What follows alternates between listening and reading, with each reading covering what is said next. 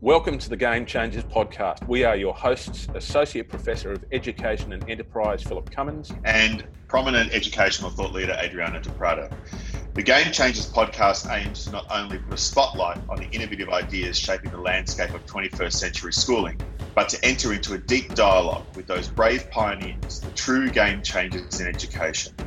Those individuals that don't wait for permission, leaders in education who are actually courageous enough to make real change in their learning community as they foster the growth of each young person in their care to ultimately thrive in a new world environment. These are their stories. Pasi Sahlberg is a Finnish educator and author who has worked all over the world advising folk about how to do education properly. He's someone we all listen to and respect.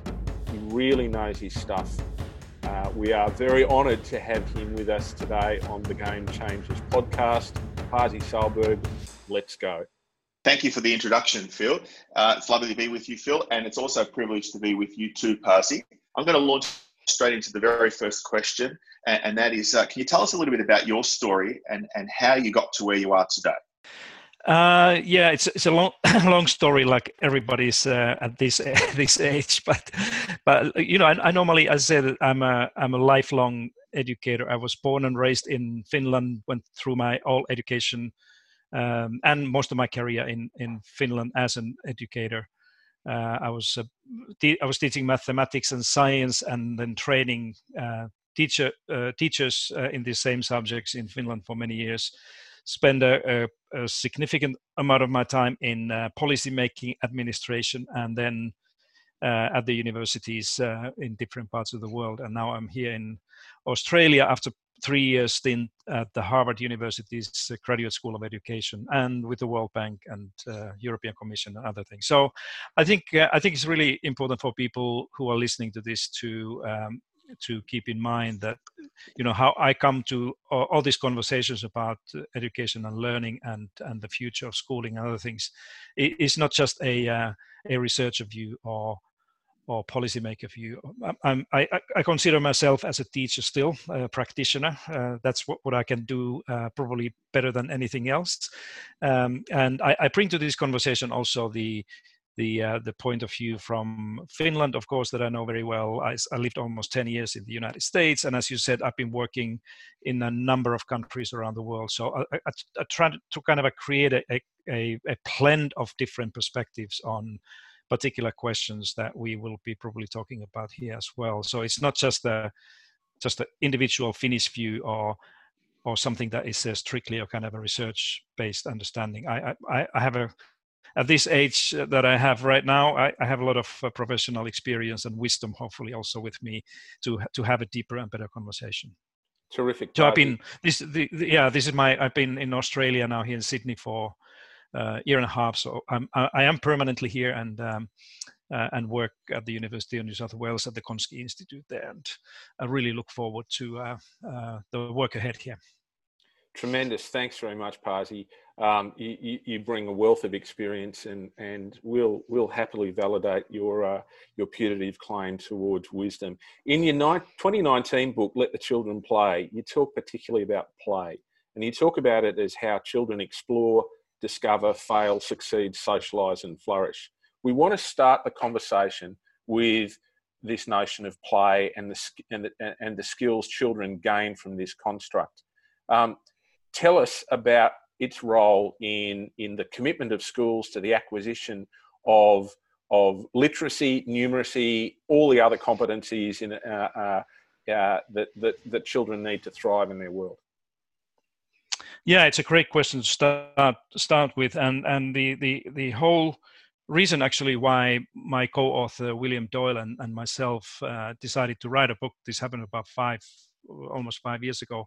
Was our notion we have our own children, uh, and through them and um, uh, and working in different parts of the world, that there has been really a steady decline of uh, children's young children's access to play, particularly outdoor play. So we, we started to look at that issue more more closely. And you don't you, don't really need to read much about the power of play, what the not only what the educators and psychologists, but also what the, the, the pediatricians, the medical people say about the importance of play, to really understand that we we we have we are making a major mistake um, that will cause a lot of headache later on in, in schooling uh, when we have reduced the time for children to play here in Australia in schools significantly, but overall in the world, the children are playing less and spending much more time indoors and uh, and using much more all kinds of other things that keep them uh, sitting still.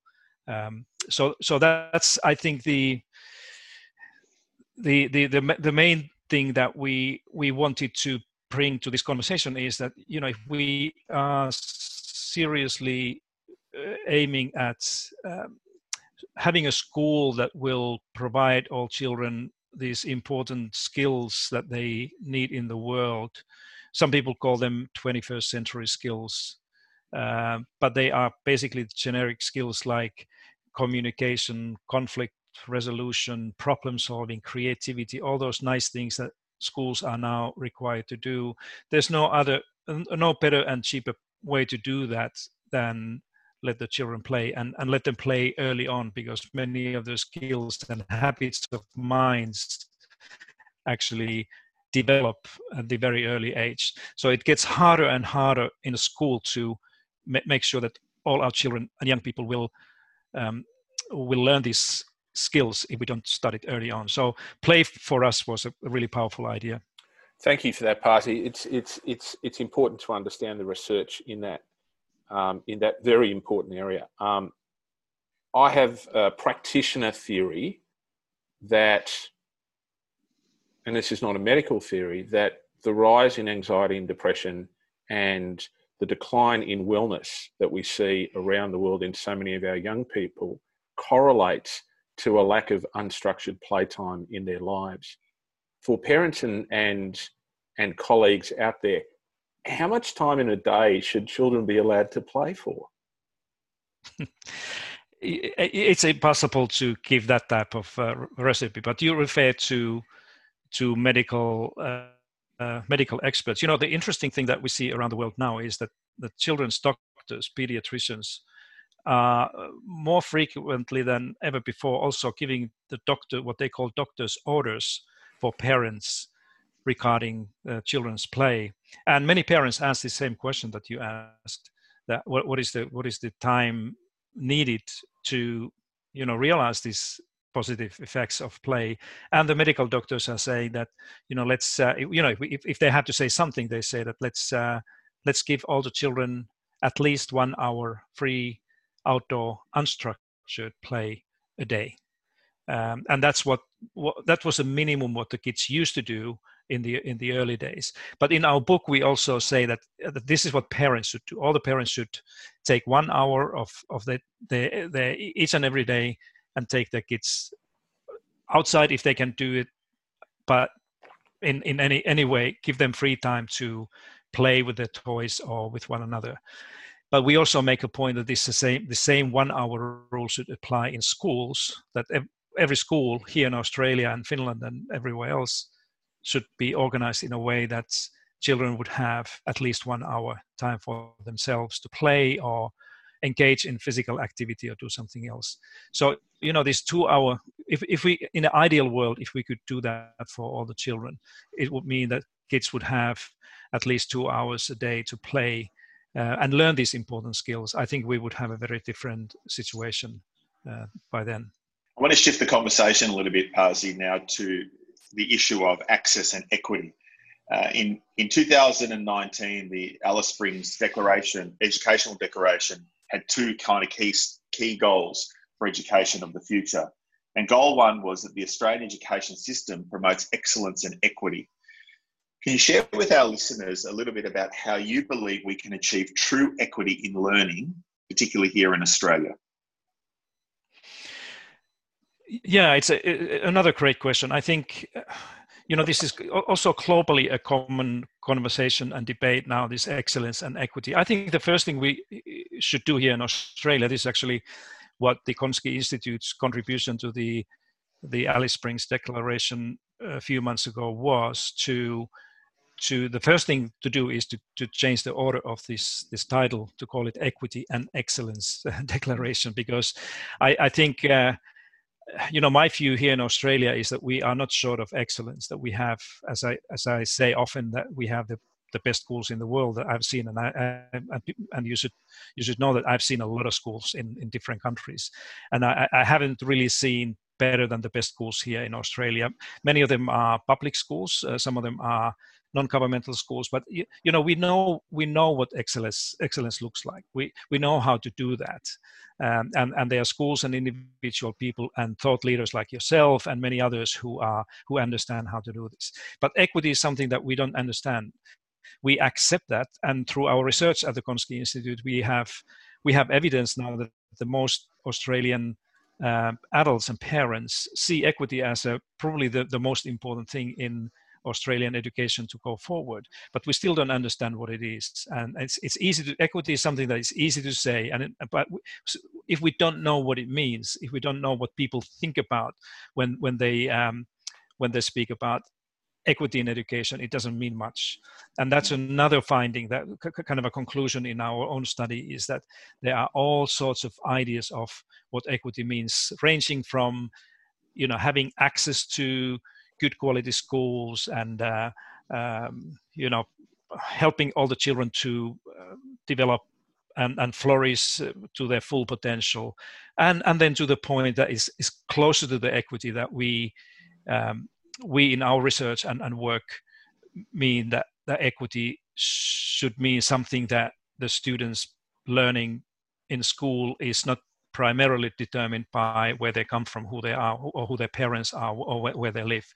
In other words, that the system, uh, first of all, but then the school uh, would do everything that is necessary to make sure that most of the kids would beat the odds. In, in other words, would be able to um, kind of a progress and grow further than their starting point would uh, otherwise indicate. This is what we sometimes we call this uh, resiliency in in education. But that's the kind of a thing that we don't, you know, these words for me, whether it's excellence and equity or equity and excellence, don't mean much unless we get into this hard conversation of what is equity what do we mean and and what does it mean and what do we need to do here to make sure that australian school system would be more equal and fair and equitable so so we've got a very practical example of that happening around the world right now as we are shifting to it's either distant or remote or continuous or online learning depending on who you speak to as, as we're, we're all trying to deal with this pandemic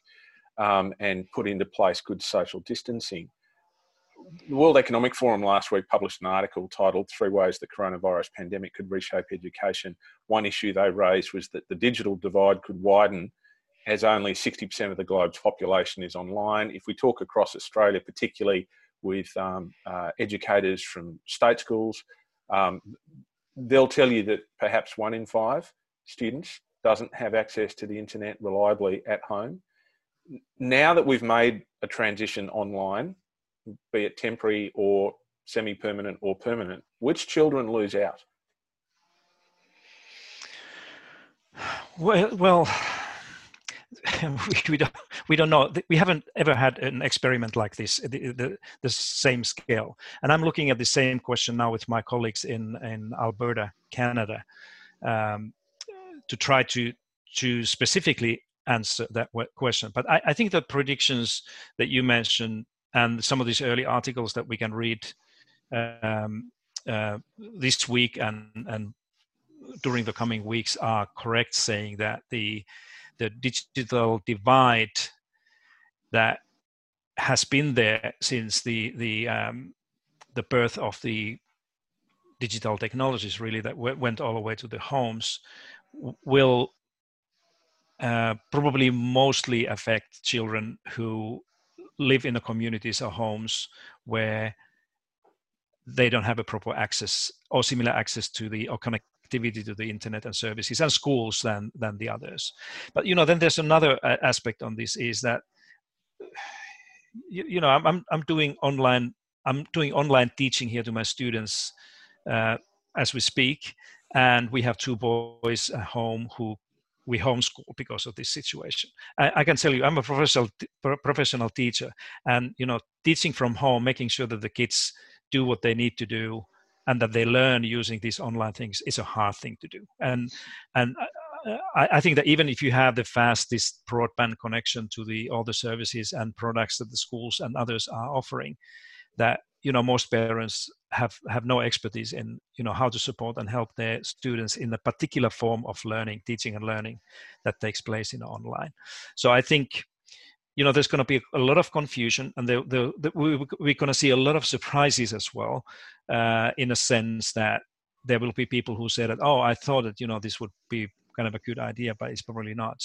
And um, and this idea of distance education or online learning um, has been probably too easily accepted and, and left a kind of a thing that okay you know this this is this is what everybody should do.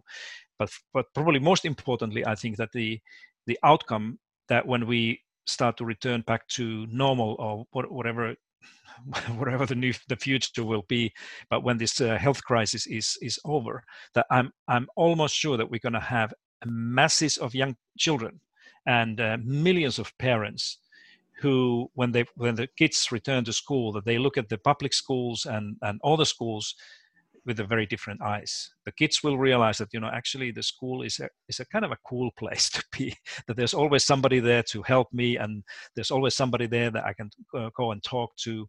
Uh, and there are always people there who share the same types of concerns and problems and troubles that i do who they do not always have at home. So so I, am really i'm really kind of eager to see that you know how the kids will react when they when the schools reopen and they are back there. But you know my guess would be that we, we see a lot of happy faces and happy people and and teachers will be appreciated and respected in different ways. Yes that um, that that socialization function of school is a very very important thing and and physical physical proximity and uh, uh, is is so is so critical um, to to all sorts of relationship development and learning and growth and development.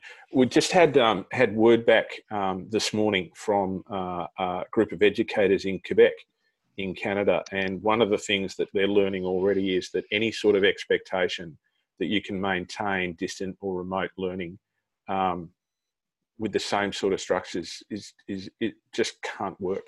The the the you might start thinking it's five or six hours a day. It's actually more like three hours a day.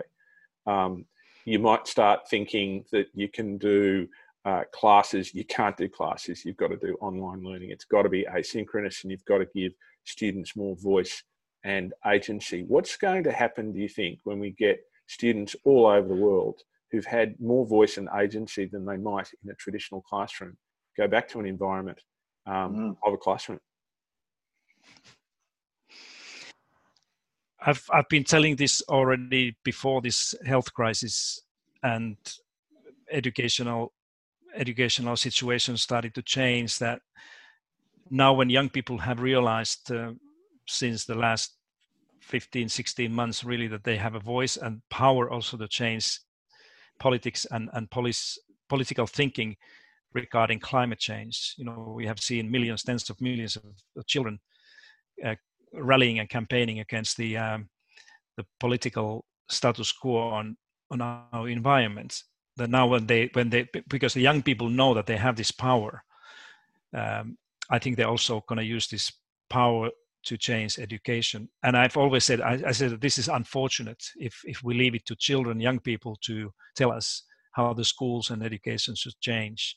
We should be we all of us three here and. Uh, and all our colleagues should be the ones who would be leading this and and you know so showing young people and children that you know we understand what is ahead and we know that you know what type of things they need in the schools. But if that doesn't happen then then of course the um, the kids will use this power and facilities that they have to to make the change. I think it's really an interesting conversation because uh, uh, Phil and I, Pasi, are strong advocates, of course, for student agency and and moving towards a kind of more self-determined learning structure or, or construct or model for the young people in, in our care and in our schools. But I've been talking to some colleagues over the last couple of days who have, of course, been doing the remote learning with their students. And one of the observations they made uh, was that what's really happening here is, is it isn't really true remote, uh, sorry, distance learning or online learning. It's just school done differently. And, and kids are turning up, and, and the way they've structured it is they're turning up for a class at nine o'clock as they would. Attendance is taken, and they're even asking the teacher permission if they can get up from their seat to go fill their water bottle. So, you know, not much has changed so far in these first few days of, of this. I'm hoping, though, that as the weeks unfold, uh, we're going to start realizing, the adults are going to start realizing the power of giving the students this, this autonomy to, to curate and create their own learning and their own outcomes. And they'll be quite surprised about what happens because I know in my own context over the years, being a visual arts teacher, that was the norm of my class. You know, giving over total control to each young person because no outcome was the same. Uh, and and they and you still could measure great growth and success and you know uh, the skills they needed. And i'm just hoping that more and more adults in education will be able to see the possibility of what can come out of this experiment that we're currently in. Yeah, you, you know, we with William Doyle, who is my co-author for Let the Children Playbook, we we did this kind of a private uh, experiment last week with our children, uh, who are, uh, you know, both of them are going to uh, to primary um, or, or, middle school, and so we asked them to to design when when when they understood that they're not going to go to school, they cannot go to school, but they still have to learn, they have to do the stuff at home. So we we asked them to design their daily schedules, and I think that when you speak about the student voice, that this should be the first thing that we all should do you know explain the kids that you know why they cannot go to school why it's not possible that it's it's important to continue learning and you know doing those things. But rather than saying that you know this is the schedule that the school is giving to you uh, do what we did that we asked them to uh, you know think about what is the schedule that you think you're learning you could do these things in the best way. And so really interesting to see like my our own son here that he had a really like a long it, this schedule was like a 12 hours the entire day so it started with the breakfast and it had a little bit of mathematics but there was a lot of breaks like play and arts and he's a passionate uh, guitar player so he, so he wants to like I have two guitar lessons a day uh, outdoor activities lunch snack rest in the afternoon. So these kids really understand that, you know, this is how I would like to do these things. But, you know, if we insist now when, when the schools are not able to have the kids in the school to say that you, you still have to have this 55 minute slot on doing this then you do something else and then you have a break that's that's that goes against you know all of these ideals that you were speaking about you know giving students an agency to kind of own this thing and then do uh, do the things um, that they want to do. So I, I got an email. We, we sent uh, a, a, question to some of our colleagues uh, a couple of days ago to ask how is the how is the homeschooling going in different parts of the and this mostly in the United States. But there's a one mother sent sent us just uh, a couple of minutes ago something like this. That my my homeschool schedule is the following: every few hours I yell, "Turn off all electronics and read a book," and everyone ignores me so it's going really well.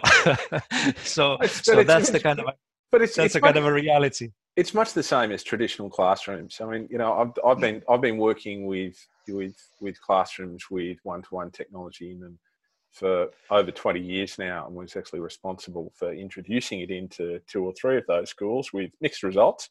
Um, uh, most of the successes were due to other people, I'm sure. But you know, I can I, I can remember having conversations with senior boys about them playing Call of Duty um, in in classes when teachers were just sitting at their desks and the teachers would be complaining about, well, you know, these kids they just won't focus, and you're just sitting there going, you have to change the game of learning in your classroom. You know, you, you've got to fundamentally think, rethink about what you do and, and how you do it, because if you're expecting compliance in this sort of environment where you're denying people voice and agency, it's just not going to work.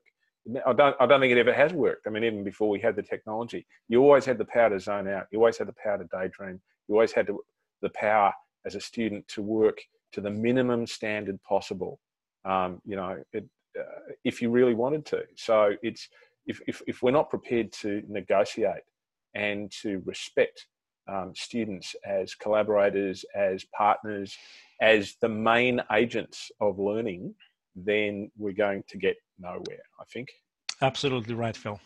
I'm going to now shift the conversation a little bit, Pasi, to uh, another point that was raised in that World Economic Forum uh, article that Phil mentioned a moment ago, and it was around the construct of public versus private.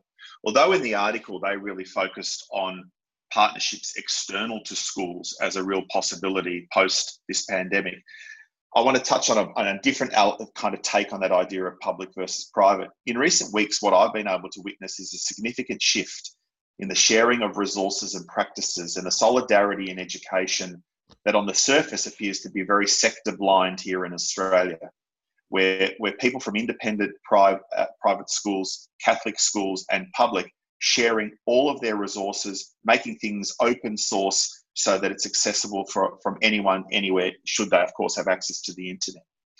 From your perspective, Pasi, do you think that we could finally see a new educational partnership be born and grow in importance post this pandemic? You mean here in Australia? Yeah. I I I don't know, but if you if if you insist me to give an answer, I would say probably not. Yeah.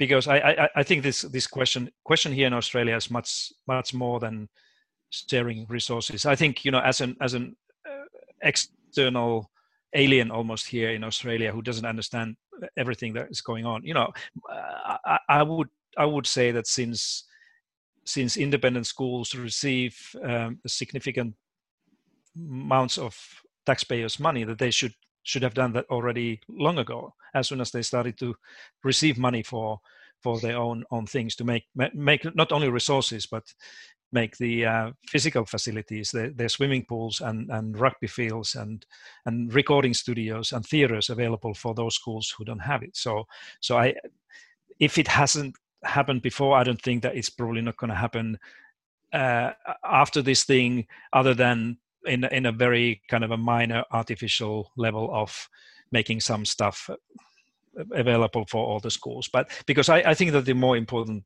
conversation here after this when we get through this is just like we now now in australia we are just right now learning that you know the way out of this crisis with a minimal damage is to stop thinking about yourself stop yes. stop thinking about you you and your family but you know if you continue like this then we're going to have a really hard way and many people will lose their jobs and lives and other things. We need to learn and this is where my hope is that here in australia and many other parts of the world we will probably hopefully learn to think that you know in education it's the same thing that it's not about my children's education. It's about providing great education for each and every person here that if i want to improve my life i can do it and my children's and grandchildren's life it's a i can do it by helping everybody have, have a better education so that's where my hope is it's not so much about sharing resources or making available you know the better better ideas that some other schools have. But I, I don't know what you think. Yeah, I, I, actually share what you're, you're saying, and I think that's probably the premise of my question in many ways. I'm, I'm also hopeful that post this pandemic, we start realizing more and more our humanity and start realizing that we're so much better together and that we exist because of each other, not in spite of one another. And and that if if sectors could lead the example of how we can start working in collaboration with one another you know i'd love to see that there are examples of that already there are some independent schools that do share those facilities that you mentioned yeah, a moment ago mm, And, and, particularly some of them who are just secondary schools and they they lend out a lot of their facilities to the local primary schools who are you know um, resource poor uh, and, and facility poor. And, and I've seen that happen already. I just would like to see more of it, of course, because then uh, more young people can benefit so much from spaces and places that can empower them through through the learning of encounter. Uh, but I, I, remain hopeful as well that that hopefully we, we can turn this around and start realizing that gee, together we can be so much more. Absolutely, absolutely. And you know, the the the additional thing, none of these things that we talk about alone will will be enough. But I, I, think one thing that we really would need in education, again, if we use this idea of you know coming out of coming or growing out of this crisis, uh, becoming something better and uh, different that we were before. Uh, you know, one of those things that has been very evident here in Australia and the United States and the UK now, many other countries, is that the the powers who decide the education, the politicians and um, the presidents and the ministers of the countries, are now relying on, if you listen to their rhetorics, the responses to this uh, health crisis, the, the common response is that I am relying from the data and knowledge and expertise of my health experts, medical people. That's that's the common answer here in Australia and around the world. That when the political leaders, and they, this is basically to say that they admit that they don't understand enough to be able to make a, a decision. But look at education. When have we heard last time that the the political leaders in the United States or England or here would have said that I rely on my best experts in education and and uh, children's health and learning and well-being when I decide never. Uh, very rarely people people just said I know I, I went to school for 12 years so I'm I'm an expert. So so what I'm trying to say here is that that another hope that I, I can see here is that when we come out of this and grow out of this crisis, that we will we will also uh, start to ask you know more the politicians to say that just like you you were able to cope and and you know survive in this horrible thing that we are going through by relying on the expert evidence the best people you have around let's do the same thing now in education because there, there will be no excuse to say that we can we continue uh, reforming and transforming and reimagining our education systems just by using the kind of our own insights and, and, and knowledge.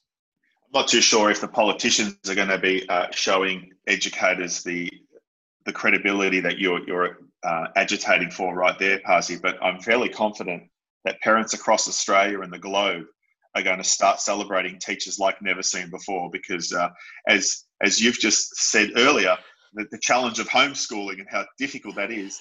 I've spoken to so many of my friends and they're actually wanting me to come over and teach their kids, um, you know, while, while, so, so they can get along with their normal day. So I, I actually feel that uh, there's going to be an appreciation for the skill, the expertise, and the grace of teachers uh, on a scale that perhaps we've never seen. Well, that's my hope anyway. That's right. Pasi, um, let's just shift the emphasis of our conversation now to your own work. Um, I want to start, if I can, by asking you why is your work, particularly your work in educational reform, so important to you? Ah, to me, yeah, to um, yeah, you know, as, as I said earlier in the introduction, that uh, I'm I'm a born educator. My parents were teachers. I was I was born and raised literally in a in a village primary school, so I I think I've grown in to to understand uh, how important education is. And it's not only important for for the reasons that i have had a great privilege to you know earn a phd in the university and you know get all these things. But i, I truly believe that education is the is the the best opportunity to to um, you know change the world. And you know my mission in life personally is to leave this world uh, as a little bit better place than when it, what it was when I when I came there. If I can have a role in this world to to improve some things, then I've done my then I've done my thing, and and that's why the the education improving education around the world um, is is so important for me. Um, I, I cannot I cannot probably give you any better answer than this. That's a pretty good one, really. I mean, we talk about improving the world one learner at a time, uh, one student at a time, one school at a time. So that's that's right. That's, that's, why we do what we do. If we're talking about improving the world, then what's one, what's the most significant thing that you and the Gonski Institute are working on right now that could be transitioned into school sectors today and could help improve the world? The Gonski Institute was set up a couple of years ago um, uh, under the leadership of Adrian, former Minister Adrian Piccoli, to what we say fix the inequity uh, in Australian education. So that's the that's basically the thing we do. That we work on on uh, trying to help people, all all people, parents and educators and politicians as well, to to understand first what equity is, and secondly, why is it important, um, and thirdly, what can we do, what we all can do to to enhance, strengthen equity in Australian school system, and um, if we do that, if we if everybody does does his or her share on this, uh, both understanding and uh, and doing something, uh, I, I, think we would have an education system here in Australia that would be much better for more people than it is now. As I said earlier, that we already have a world class education system here, but it's not for all the children. So that's what we want to do. I'm particularly cons- concerned and, and, interested in at the same time here with the um, uh, about the the indigenous um, children's education. Uh, that is similar similar issue to what the Canadians and in a very very uh, lesser sense in Finland Finland have. But those those communities and and groups of people who are who are not at the kind of a center of the focus and conversations about education are the particular interest of the Gonski Institute as well. And we also spoke about the student's voice. This is a, one of the one of the one of the most important things actually that we try to do through the Gonski Institute's work, both research and advocacy, is to uh, remind everybody, all, all adults, that the children's voice is absolutely critically important and that we have to we, we need to listen to them as well in not only issues regarding education but uh, all the other issues as, as, as well. And we try to be a kind of a um, academic institution and example in that uh, doing that uh, as well all of that work is is is fantastic, um, and all of us have purpose and aspiration, which is, I guess, what those last two questions are about. The third question is about practice and what we learn from practice.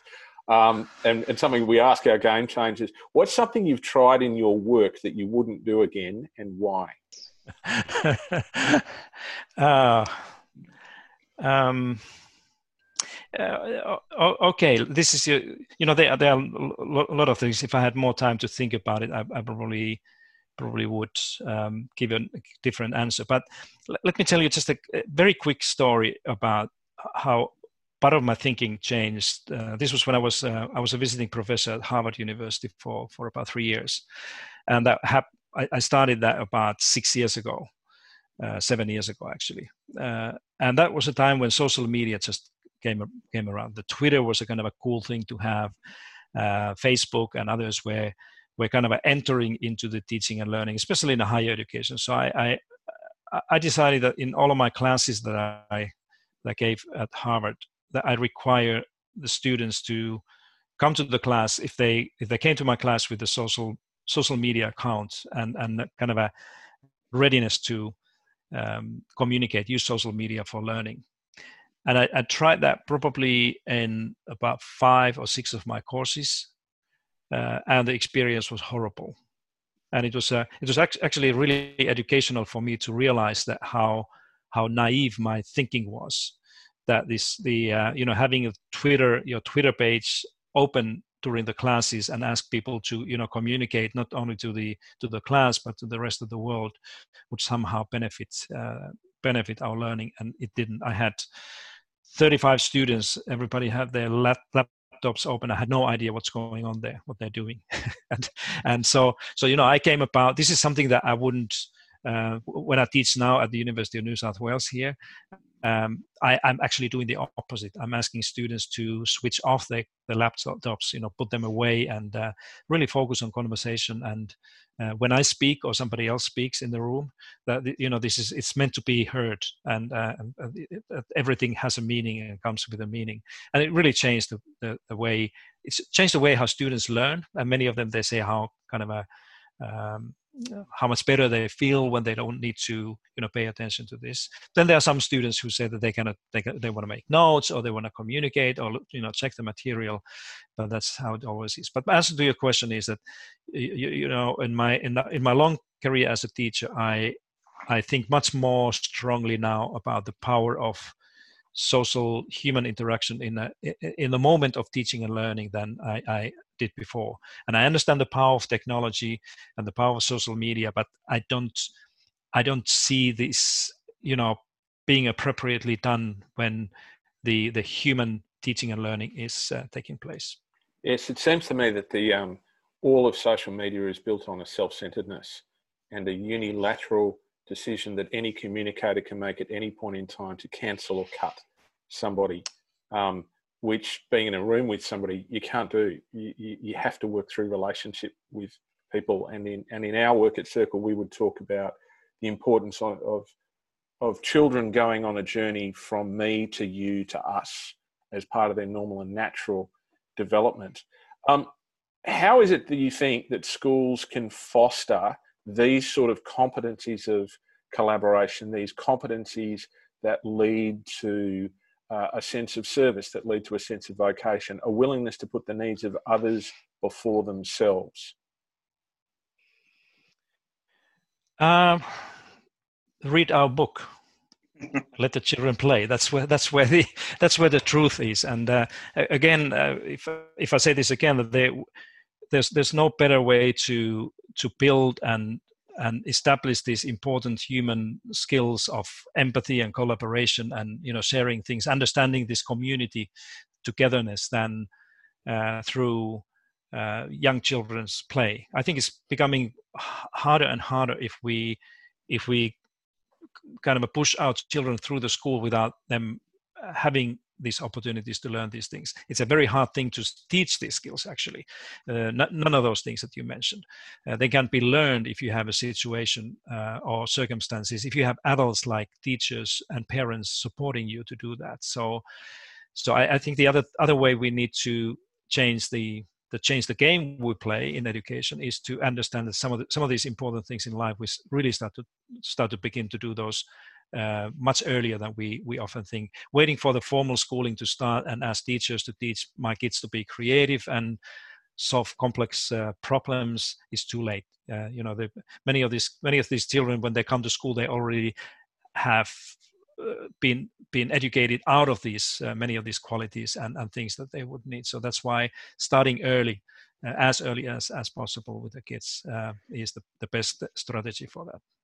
So I just want to continue kind of down this line, Pasi, and, and push this a little bit further. We, we know that we're now living in times of extraordinary technology, um, you know, evolution with AI and uh, automation. We know that the, the, the globe is is um, in the grips of a, a population growth never seen before. We've got massive strain on our natural resources, and of course, Mother Nature is basically telling us all we've stuffed up, and is probably sending us to our rooms right now with uh, the issues of climate change. But um, the pandemic is probably an opportunity to remind ourselves of these necessary kind of human skills that you speak about, that students will need to kind of navigate this unpredictable world that we find ourselves in and and skills around informed decision making, creative problem solving, and probably perhaps above all, adaptability. Can you talk a little bit more around how you think schools can ensure these capability skills fostered across all learning and perhaps become the curriculum as opposed to, you know, the, the add-on or, the, or just an aside? Um, I, I, think that there are people who are much better talking about this, you know, how to do these things in practice. And uh, again, I've been, as I said earlier, I've been really inspired to see some of the some of the great schools here in Australia, here in New South Wales and Victoria and, and Queensland and different different parts that already do that. I, I often I don't know if you if you're familiar with the um, the the Peter Hutton's work at the Templestowe College and the network of uh, future school schools alliance that, that they they are kind of indeed, having. Indeed. And, and, Peter Hutton's one of one of your fellow game changers and was uh, a, key, a, key, voice in the first series of our podcast. Yeah, you know, rather than trying to explain uh, how I feel about these things, I uh, my answer is that talk to Peter, and because Peter can Peter is one of those few people who can not only tell you what it looks like, but how how to change the game. You know, how to change the school to become a place that, eh, you know, in to a large extent uh, actually cultivates exactly these qualities in young people. I've been in in, in um, his former school, Temple College, several times. Spent a lot of time there with uh, mostly with the students. You know, uh, listening to them and hearing, trying to understand what they do. And it is indeed a great. It's a, it's a great example of this type of uh, environment. That's why I always hear uh, in Australia, I, I, tell people that don't go overseas. Don't you don't need to go to the United States or Finland or Singapore or, or England to ask for advice what to do. Just uh, you, know, listen to your own uh, thought leaders and and kind of a pioneers who have been going through these things and have the solution. As, as Peter says, that we have a solution here in Australia already. This particular question and problem. So the, the, the question is that do we really want to fix the thing or continue the same uh, kind of chaos of you know looking for haphazard solution to complex social problems that are often wrong. Pasi, I think that's a really good space for us to finish up our conversation today.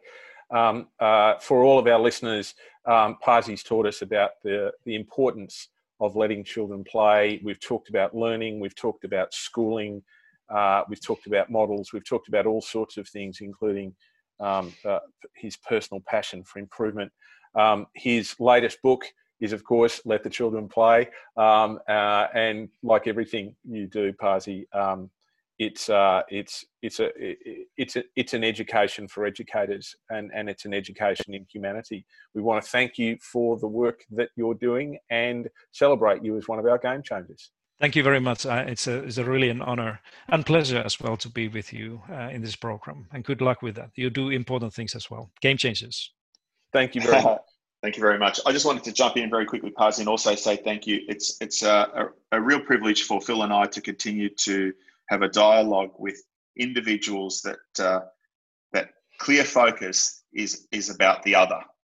And uh, there was a phrase that you used in our conversation today, and that was growing out of the pandemic. And I love that because uh, everything that you shared with us today is is about our growth and how we can continue to evolve not only for social change but also for human endeavor and the existence of, of humanity so uh, thank you very much for your time and patience and and sharing so much of your journey with us today. Cheers. The Game Changers podcast is produced by Oliver Cummins for Orbital Productions and supported by Circle, the Centre for Innovation, Research, Creativity and Leadership in Education. Go to www.circle.education. The podcast is hosted on SoundCloud. It's distributed through Spotify, Google Play, and Apple Podcasts. Please subscribe and tell your friends you like what you're hearing.